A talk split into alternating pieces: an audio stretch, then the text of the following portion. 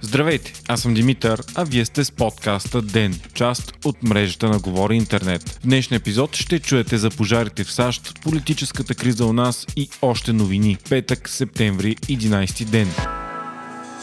Ден е подкаст от мрежата на Говори Интернет и става по-добър благодарение на подкрепата на слушателите си. На вас. За да станете дарител на Ден, елате на patreon.com, Говори Интернет и срещу 5 долара на месец ще станете денник. Истински герой.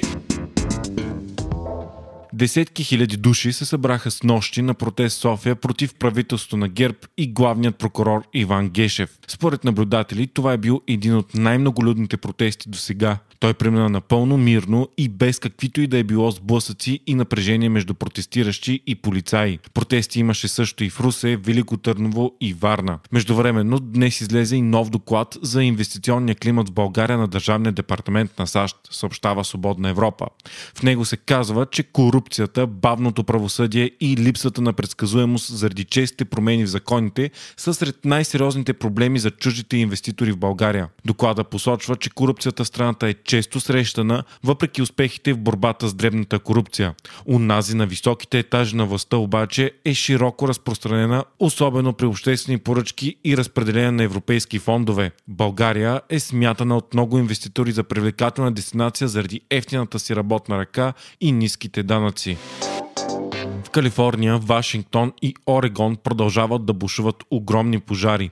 Става въпрос за десетки мега пожари, които изгарят повече от 17 милиона декара земя, съобщава Нью Йорк Таймс. Пожарите са толкова големи, че в някои части на щатите през нощта небето е с кърваво червен оттенък. Според експерти, Калифорния, най-многолюдния и най-богатия щат САЩ, е засегнат от климатичните промени, а ефектите от изменението на климата се виждат много по-скоро, отколкото мнозина са очаквали. Пожарите са предизвикани от много високи температури и минимални количества дъжд. 6 от 20-те най-големи пожари в цялата история на Калифорния са се случили само тази година. За пръв път от десетилетия са затворени и всички 18 национални парка на щата. Жестоко засегнат е и съседният щат Орегон. Там над 500 000 души бягат от огнената стихия, което означава евакуация на над 10% от цялото население на щата. Пет града в Орегон са напълно унищожени от пожарите, а броят на жертвите е неизвестен заради хаотичната ситуация.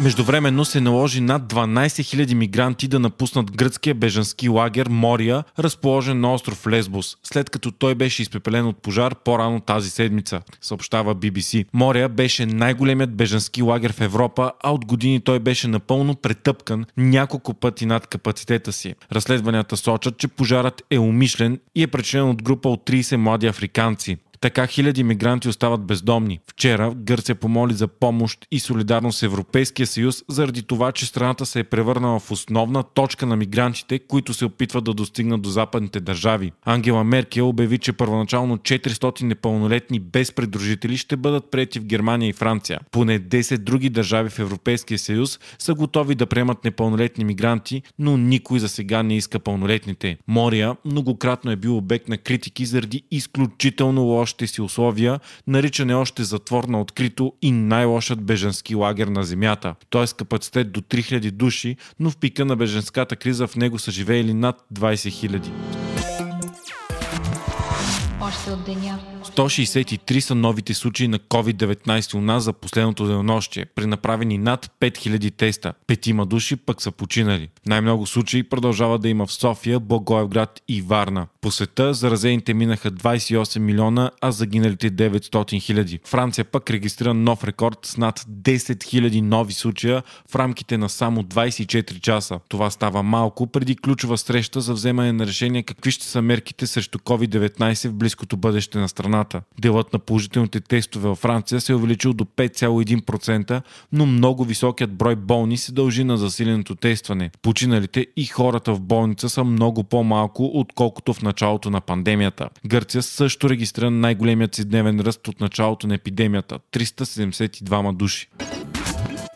Великобритания сключи първото си голямо търговско споразумение след Брекзит, т.е. Япония и е определено като исторически момент. Споразумението е, че 99% от износа за Япония ще бъде безмитен.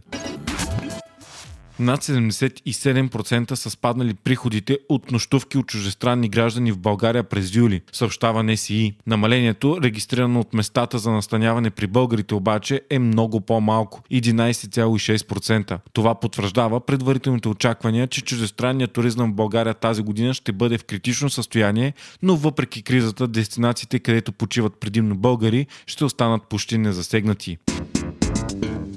Вие слушахте подкаста Ден, част от мрежата на Говори Интернет. Водещи главен редактор бях аз, Димитър Панайотов, аудиомонтажът направи Антон Велев. Ако искате да не изпускате епизод на Ден, не забравяйте да се абонирате в Spotify, Apple iTunes или другите подкаст приложения, които използвате.